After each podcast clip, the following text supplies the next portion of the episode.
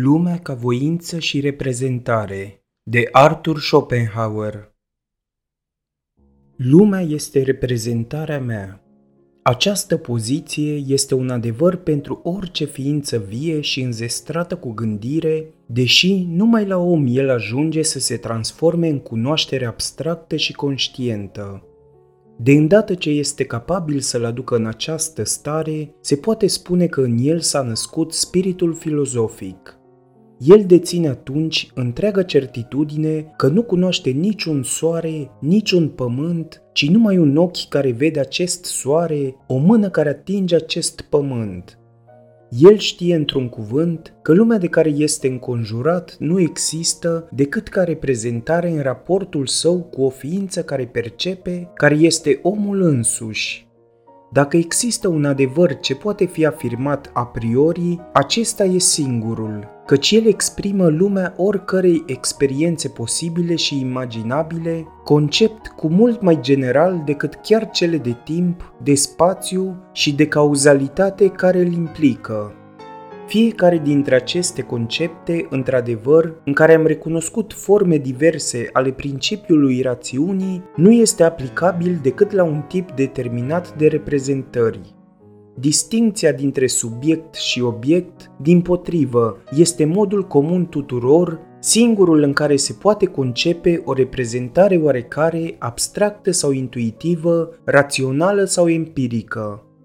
Deși niciun adevăr nu este mai sigur, mai absolut, mai evident decât acesta, tot ceea ce există, există pentru gândire, adică întregul univers nu este obiect decât în raport cu un subiect, percepție în raport cu un spirit care percepe, într-un cuvânt, el este pură reprezentare.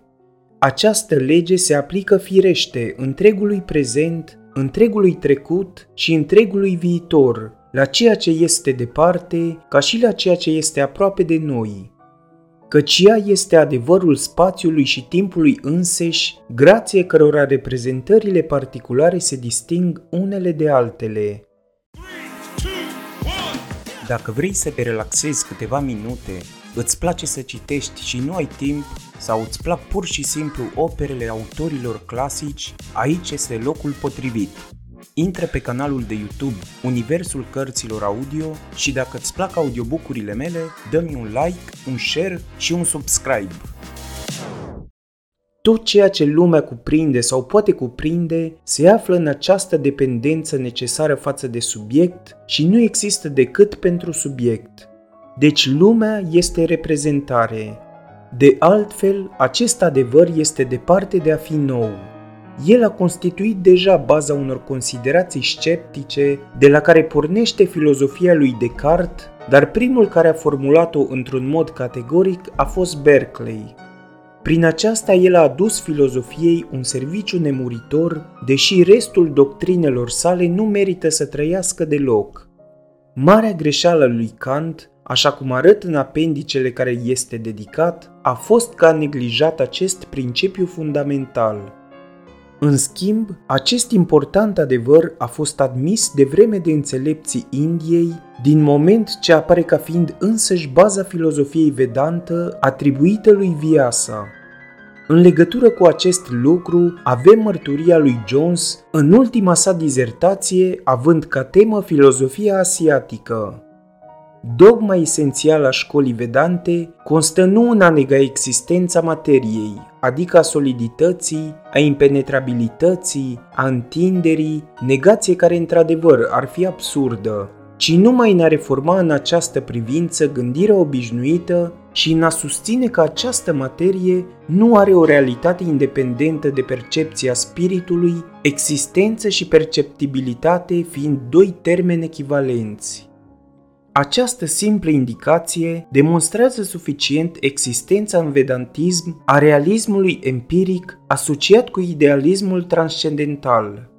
Tocmai din acest unic punct de vedere și ca pură reprezentare va fi studiată lumea în această primă carte. O asemenea concepție de altfel absolut adevărată în ea însăși este totuși exclusivă și rezultă dintr-o abstractizare operată cu bună știință de spirit. Cea mai bună dovadă constă în aversiunea naturală a oamenilor de a admite că lumea nu este decât o simplă reprezentare, idee totuși de necontestat. Dar această abordare, ce nu se referă decât la o suprafață a lucrurilor, va fi completată în cartea următoare cu un alt adevăr, mai puțin evident, trebuie să o mărturisim decât primul, cel de-al doilea, care într-adevăr, pentru a putea fi înțeles, necesită o cercetare mai aprofundată, un mai mare efort de abstractizare, în sfârșit, o disociere a elementelor eterogene, însoțită de o sinteză a principiilor asemănătoare. Acest adevăr auster, foarte potrivit pentru a-l face pe om să gândească, dacă nu pentru a-l face să tremure, poate și trebuie să fie enunțat alături de celălalt astfel. Lumea este voința mea. Dar până atunci, trebuie în această primă carte să examinăm lumea sub un unghi dintre aspectele sale, cel care servește drept punct de plecare al teoriei noastre, adică proprietatea pe care o are de a fi gândită. De acum trebuie să considerăm toate obiectele prezente, inclusiv propriul nostru corp, acest aspect va fi dezvoltat mai târziu, ca tot atâtea reprezentări și să nu le mai denumim niciodată altfel. Singurul lucru de care se va face abstracție aici, oricine sper se va putea convinge în continuare, este numai voința, care constituie cealaltă latură a lumii, Dintr-un prim punct de vedere, într-adevăr, această lume nu există absolut decât ca reprezentare. Dintr-un alt punct de vedere, ea nu există decât ca voință. Este o realitate care nu poate fi limitată nici la primul, nici la al doilea dintre aceste elemente, care ar fi un obiect în sine și, din nefericire, aceasta este deplorabila transformare pe care a suferit-o în mâinile lui Kant, lucrul în sine, această pretinsă realitate, spuneam, este o pură himeră, o flăcăruie înșelătoare care este bună numai pentru a-l face să se rătăcească pe filozoful care o adoptă ca atare. Cel care cunoaște tot restul, fără a fi cunoscut el însuși, este subiectul. Subiectul este, prin urmare, acel substratum al lumii, condiția invariabilă, întotdeauna subînțeleasă a oricărui fenomen, a oricărui obiect – căci tot ce există, există numai pentru subiect, iar acest subiect fiecare îl găsește în sine, în funcție de cât cunoaște și nu în funcție de gradul în care el este obiect de cunoaștere. Chiar propriul nostru corp este deja un obiect și prin urmare merită numele de reprezentare. El nu este într-adevăr decât un obiect printre alte obiecte supuse acelorași legi ca și acestea, numai că este un obiect imediat. Ca orice obiect de intuiție, el este supus condițiilor formale ale gândirii, timpului și spațiului de unde se naște pluralitatea. Dar subiectul însuși, principiul care cunoaște fără a fi cunoscut, nu cade sub incidența acestor condiții, căci el este întotdeauna presupus implicit de către ele – lui nu îi se poate aplica nimic, nici pluralitate, nici categoria opusă, unitate. Așadar, noi nu cunoaștem niciodată subiectul. El este aceea care cunoaște peste tot unde este vorba despre cunoaștere. Lumea considerată ca reprezentare, singurul punct de vedere care ne preocupă aici, cuprinde două jumătăți esențiale, necesare și inseparabile, Prima este obiectul care are ca formă spațiul, timpul și prin urmare pluralitatea. A doua este subiectul care scapă dublei legea timpului și a spațiului, fiind întotdeauna unul și invizibil în fiecare ființă care percepe. Se poate conchide că un singur subiect plus obiectul ar ajunge pentru a constitui lumea considerată ca reprezentare la fel de completă ca milioanele de subiecti care există. Dar dacă acest unic subiect care percepe dispare, atunci și lumea concepută ca reprezentare dispare odată cu el. Aceste două jumătăți sunt deci inseparabile chiar și în gândire. Fiecare dintre ele nu este reală și inteligibilă decât prin cealaltă și pentru cealaltă. Ele există și încetează să existe împreună.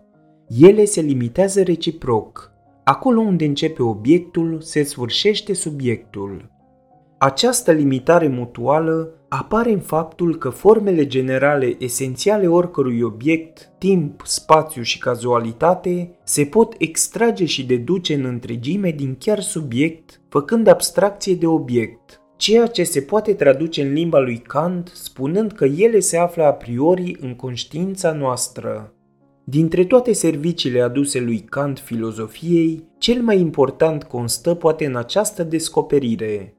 La aceasta, eu adaug în ce mă privește că principiul rațiunii este expresia generală a tuturor acestor condiții formale ale obiectului cunoscute a priori, că orice cunoaștere pur a priori își are sorgintea în conținutul acestui principiu cu tot ce implică el. Pe scurt, că în el este concentrată întreaga certitudine a cunoașterii noastre a priorice.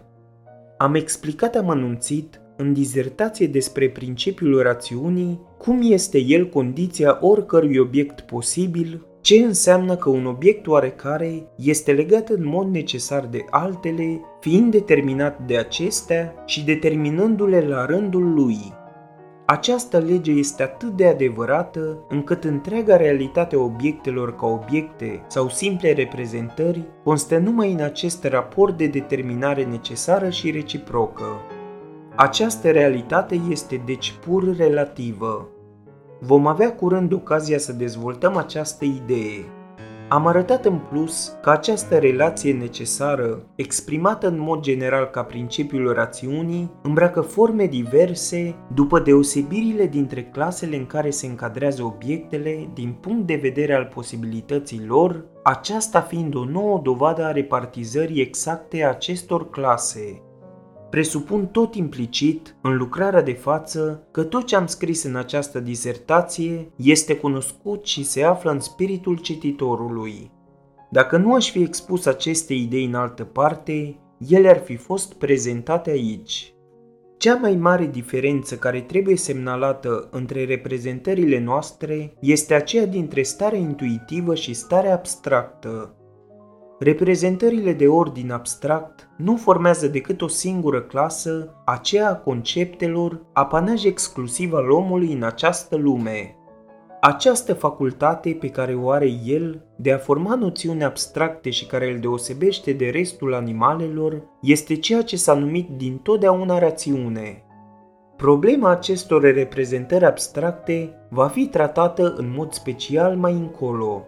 Pentru moment, nu vom vorbi decât despre reprezentarea intuitivă. Aceasta cuprinde întreaga lume vizibilă sau experiența în general și condițiile care o fac posibilă.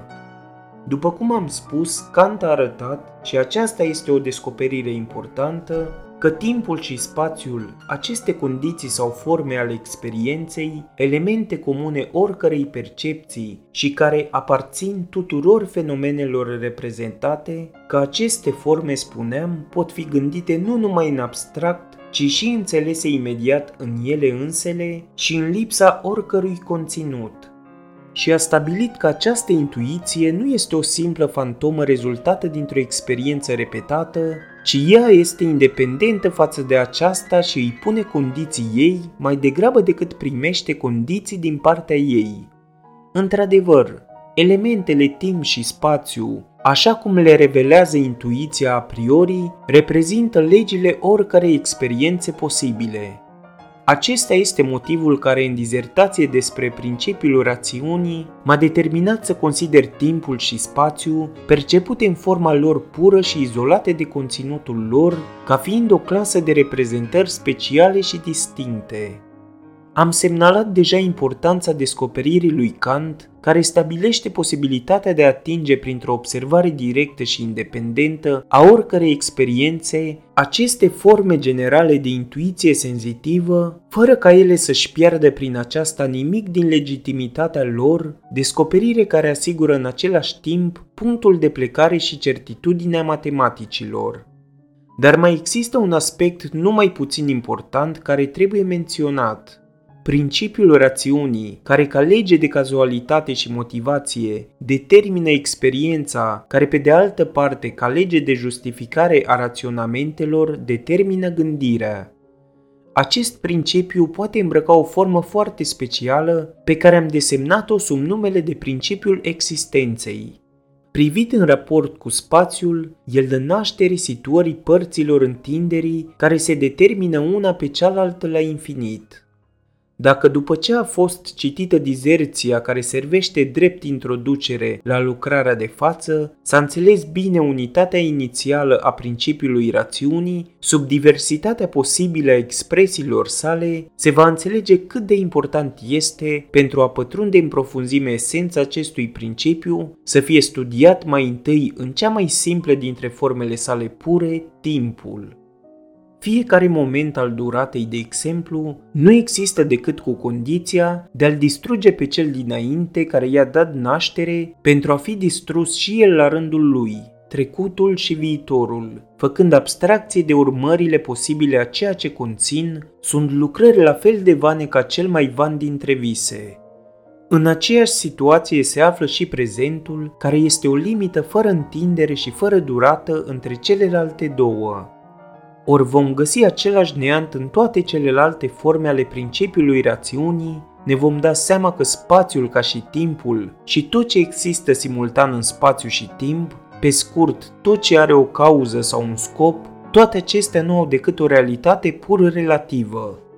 Într-adevăr, lucrul nu există decât în virtutea sau în ochii unui altul de aceeași natură cu el și supus aceleiași relativități. Această concepție, în esența ei, nu este nouă. Tocmai în acest sens, Heraclit constata cu melancolie fluxul etern al lucrurilor, Platon cobora realitatea la nivelul simplei deveniri, care nu ajunge niciodată până la existență. Spinoza nu vedea în ele decât accidentele substanței unice, care numai ea există etern, iar Kant punea lucrului în sine, obiectele cunoașterii noastre, ca pure fenomene, în sfârșit, antica înțelepciune a Indiei exprimă aceeași idee sub această formă.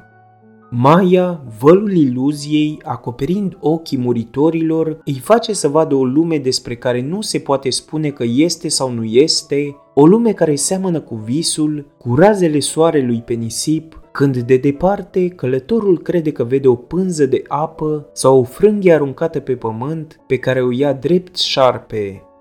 Aceste comparații reiterate se găsesc în numeroase pasaje din Vede și din Puranas. Concepția ocupă în acest moment lumea ca reprezentare supusă principiului rațiunii. Dacă avem o idee clară asupra formei sub care principiul rațiunii apare în timpul privit în sine, formă de care depinde orice enumerare și orice calcul, prin aceasta am ajuns la înțelegerea întregii esențe a timpului. Acesta, într-adevăr, se raportează în totalitate la această determinare specială a principiului rațiunii și nu are niciun alt atribut. Succesiunea este forma principiului rațiunii în timp, ea este de asemenea esența însăși a timpului. Dacă în plus a fost înțeles bine principiul rațiunii, așa cum este el în spațiul pur, va fi fundamentată odată pentru totdeauna și ideea de spațiu, căci spațiul nu este altceva decât proprietatea de a se determina reciproc de care se bucură părțile întinderii. Este ceea ce se numește situare, iar studierea amănunțită a acestor diverse poziții și exprimarea rezultatelor dobândite în formulări abstracte care să le faciliteze folosirea constituie întregul obiect al geometriei.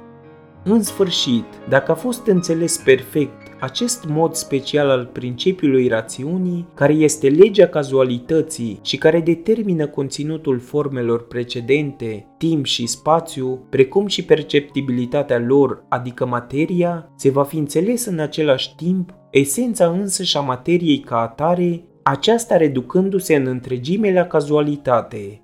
Acest adevăr se impune de îndată ce se reflectează asupra lui, Întreaga realitate a materiei rezidă într-adevăr în acțiunea sa și nicio alta nu i-ar putea fi atribuită nici chiar în gândire.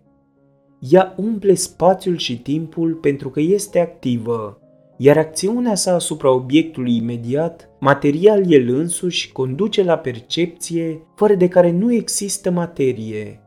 Cunoașterea influenței exercitate de un obiect material oarecare asupra altuia nu este posibilă decât dacă acesta din urmă acționează la rândul lui asupra obiectului imediat, altfel de cum o făcea mai înainte, la aceasta se reduce tot ce putem ști. Să fie cauză și efect, aceasta este așadar esența însă și a materiei, existența ei constă numai în acțiunea ei. Materia acționează tot asupra materiei. Realitatea și esența sa constau deci numai în modificarea produsă în mod regulat de una dintre părțile ei asupra alteia. Dar aceasta este o realitate foarte relativă raporturile care o constituie nu sunt de altfel valabile decât în limitele înseși ale lumii materiale, absolut ca și timpul. Dacă timpul și spațiu pot fi cunoscute prin intuiție, fiecare în sine și independent de materie, aceasta în schimb nu ar putea fi percepută fără ele. Pe de o parte, forma însăși a materiei, care nu se poate separa de materie, presupune deja timpul, și pe de altă parte, acțiunea sa, care înseamnă existența sa, implică întotdeauna o schimbare, adică o determinare a timpului. Dar materia nu are drept condiție timpul și spațiul luate separat, ci combinația lor constituie esența ei, acesta rezidând în întregime, așa după cum am demonstrat, în acțiune și cazualitate, Într-adevăr, toate fenomenele și toate stările posibile, care sunt nenumărate, ar putea, fără a se deranja unele pe altele, să coexiste în spațiu infinit și, pe de altă parte, să se succeadă fără nicio dificultate în infinitatea timpului din acest moment, un raport de dependență reciprocă și o lege care să determine fenomenele conform acestui raport necesar ar deveni inutil și chiar inaplicabil. Astfel, nici această juxtapunere în spațiu, nici această succesiune în timp nu ar fi suficientă pentru a da naștere cazualității atâta vreme cât fiecare dintre cele două forme rămâne izolată și se dezvoltă independent de cealaltă. Ori cazualitatea constituind esența însă și a materiei, dacă prima nu ar exista, a doua ar dispărea și ea, pentru ca legea cazualității să-și păstreze întreaga sa semnificație și necesitate, schimbarea efectuată nu trebuie să se limiteze la simpla transformare a diferitelor stări privite ca atare, trebuie mai întâi ca într-un punct dat al spațiului să existe la un anumit moment o stare și o altă stare apoi. Mai trebuie ca la un moment determinat un anumit fenomen să se producă aici și altul în altă parte, numai datorită acestei limitări reciproce a timpului și spațiului unul de către altul, devine inteligibilă și necesară legea care regulează schimbarea. Ceea ce legea cazualității determină nu este deci simpla succesiune a stărilor în timpul ca atare, ci în timpul considerat în raport cu un spațiu dat și, pe de altă parte, nu prezența fenomenelor într-un loc anume, ci prezența lor în acest punct la un moment dat. Schimbarea, adică transformarea stării supusă legii cazualității, se raportează așadar în fiecare caz unei părți din spațiu și unei părți corespunzătoare din timp date simultan. Deci cazualitatea formează legătura dintre timp și spațiu, ori am văzut că întreaga esență a materiei constă în acțiune, altfel spus, în cazualitate. Rezultă că spațiul și timpul coexistă în materie. Aceasta trebuie deci să reunească în contrariul lor proprietățile timpului și cele ale spațiului și să împace, lucru imposibil în fiecare dintre cele două forme izolate ale celuilalt, scurgerea necontenită a timpului cu invariabila și rigida fixitate a spațiului. În ceea ce privește divizibilitatea infinită, materia o are de la ambele. Tocmai grație acestei combinații devine posibilă mai întâi simultanietatea, aceasta nu ar putea exista nici în timpul unic, care nu admite juxtapunerea, nici în spațiul pur, pentru care nu există nici înainte, nici apoi, nici acum. Dar esența adevărată a realității este tocmai simultaneitatea mai multor stări, simultaneitatea care produce mai întâi durata, aceasta într-adevăr nu poate fi înțeleasă decât prin contrastul dintre ceea ce se petrece și ceea ce rămâne. La fel, antiteza dintre permanent și variabil caracterizează schimbarea sau modificarea în calitate și formă în același timp cu fixitatea în substanță care este materia. Dacă lumea ar exista numai în spațiu, ea ar fi rigidă și imobilă. Nu ar mai exista succesiune, nici schimbare, nici acțiune. Dacă acțiunea este suprimată, materia dispare odată cu ea. Dacă lumea ar exista numai în timp, totul ar deveni trecător și atunci nu ar mai exista permanență, juxtapunere, simultaneitate și nici prin urmare durată, și nici materie, la fel ca în cazul de mai sus. Numai din combinarea timpului cu spațiul rezultă materia, care este posibilitatea existenței simultane tot de aici derivă și durata, care la rândul său face posibilă permanența substanței în cursul schimbărilor de stare. Materia, datorându-și existența combinației dintre timp și spațiu, păstrează pentru totdeauna amprenta celor două. Realitatea pe care o deține de la spațiu este atestată mai întâi prin forma care este inerentă, apoi mai ales prin forma sa sau substanțialitate. Schimbarea într-adevăr nu este legată decât de timp, care considerat ca atare și impuritatea lui nu are nimic stabil. Permanența materiei nu este deci sigură a priori decât pentru că ea se sprijină pe aceea a spațiului. Pe de altă parte, materia ține de timp prin calitate sau accident, fără de care nu ar putea apărea, iar această calitate constă întotdeauna în cazualitate, în acțiunea exercitată asupra unei alte materii, prin urmare în schimbare, care face parte din noțiunea de timp. Această acțiune totuși nu este posibilă în fapt decât cu condiția de a se raporta la spațiu și la timp în mod simultan, putând fi înțeleasă tocmai pe această bază. Jurisdicția legii cazualității se mărginește la precizarea stării care trebuie să existe în mod necesar într-un anume loc, la un anume moment dat, deoarece calitățile esențiale ale materiei derivă din formele de gândire cunoscute a priori, îi atribuind de asemenea a priori anumite proprietăți. De exemplu, să umple spațiul. Impenetrabilitatea echivalează cu acțiunea, în plus, întinderea, divizibilitatea infinită, permanentă, care nu este altceva decât indestructibilitate, în sfârșit mobilitatea. În ceea ce privește greutatea, se cuvine poate, ceea ce de altfel nu constituie o excepție de la doctrină, să o raportăm la cunoașterea a priori și aceasta în pofida părerii lui Kant, care în ale sale principii metafizice ale științelor naturii o așează printre proprietățile care pot fi cunoscute a priori. Așa cum nu există obiect general decât pentru un subiect și sub forma unei reprezentări, la fel fiecare clasă determinată de reprezentări în subiect se raportează la o funcție determinată care este numită facultate intelectuală. Facultatea spiritului corespunzătoare timpului și spațiului considerat ca atare a fost numită de Kant senzitivitate pură. Această denumire poate fi păstrată în amintirea celui care a deschis filozofiei o cale nouă. Ea nu este totuși absolut exactă, căci senzitivitatea presupune deja materie. Facultatea corespunzătoare materiei sau cazualității, căci acești doi termeni sunt echivalenți, este intelectul, care nu are alt obiect Cunoașterea prin intermediul cauzelor, aceasta este într-adevăr unica sa funcție și întreaga sa putere. Dar această putere este mare, ea se întinde pe o suprafață vastă și comportă o minunată diversitate de aplicații legate totuși printr-o unitate evidentă. Reciproc, orice cazualitate și prin urmare orice materie, orice realitate nu există decât pentru intelect, prin intelect. Prima manifestare a intelectului care se exercită mereu este intuirea lumii reale, ori acest act al gândirii constă numai în a cunoaște efectul prin cauză.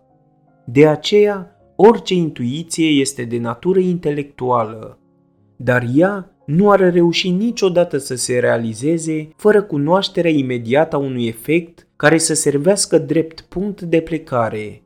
Acest efect este o acțiune cunoscută de corpurile organizate. Aceste obiecte imediate ale subiectelor de care sunt legate fac posibilă intuirea tuturor celorlalte obiecte.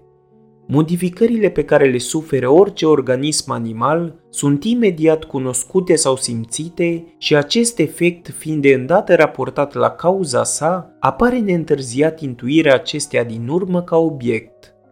Această operație nu este nici de cum o concluzie rezultată din date abstracte și nici un produs al reflexiei sau al voinței, ci este o cunoaștere directă, necesară, absolut sigură. Ea este actul intelectului pur, act veritabil fără de care nu ar exista niciodată o intuiție veritabilă a obiectului, ci cel mai mult o conștiință surdă vegetativă, într-un fel a modificărilor obiectului imediat. Aceste modificări s-ar succeda fără să prezinte niciun sens apreciabil decât poate pentru voință, în calitate de plăceri sau de dureri, dar așa cum apariția soarelui scoate la iveală lumea vizibilă, la fel intelectul, prin acțiunea sa promptă și unică, transformă în intuiție ceea ce nu era decât o senzație vagă și confuză. Această intuiție nu este nici de cum constituită din impresiile pe care le resimt ochiul, urechea, mâna.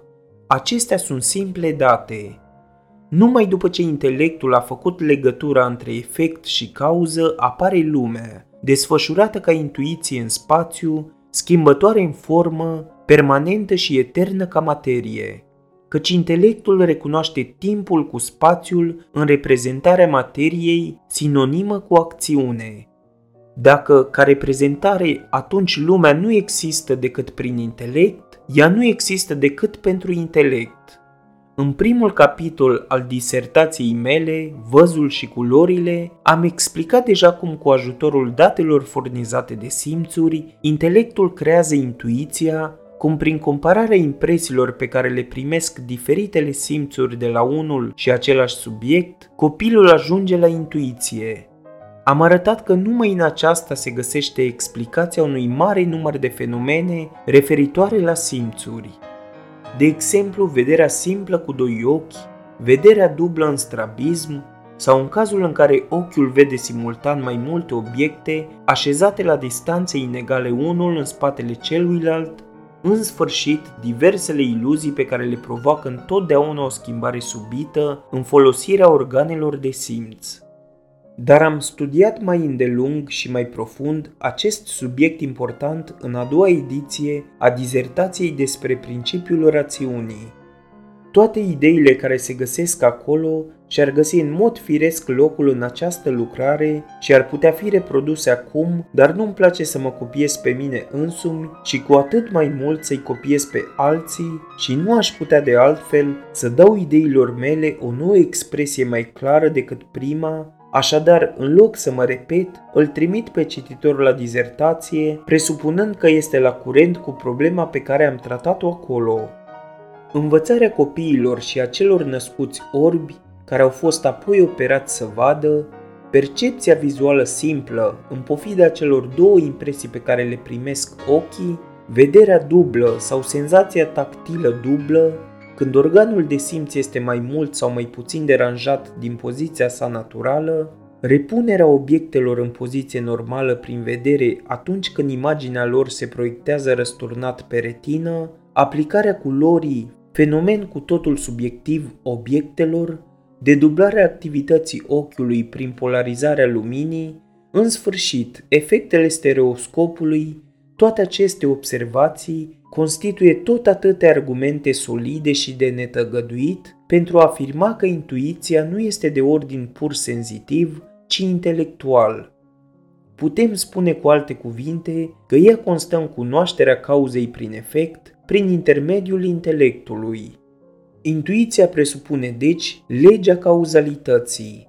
Această lege, în mod primordial și absolut, face posibilă orice intuiție, în consecință orice experiență. deci nu o putem socoti ca un rezultat al experienței, așa cum susține scepticismul lui Hume, care este spulberat definitiv și pentru prima dată de această considerație. Nu există într-adevăr decât un mijloc de a dovedi că noțiunea de cauzalitate este independentă de experiență și că ea este absolut a priori. Ar trebui să se demonstreze că experiența este din potrivă dependentă de ea.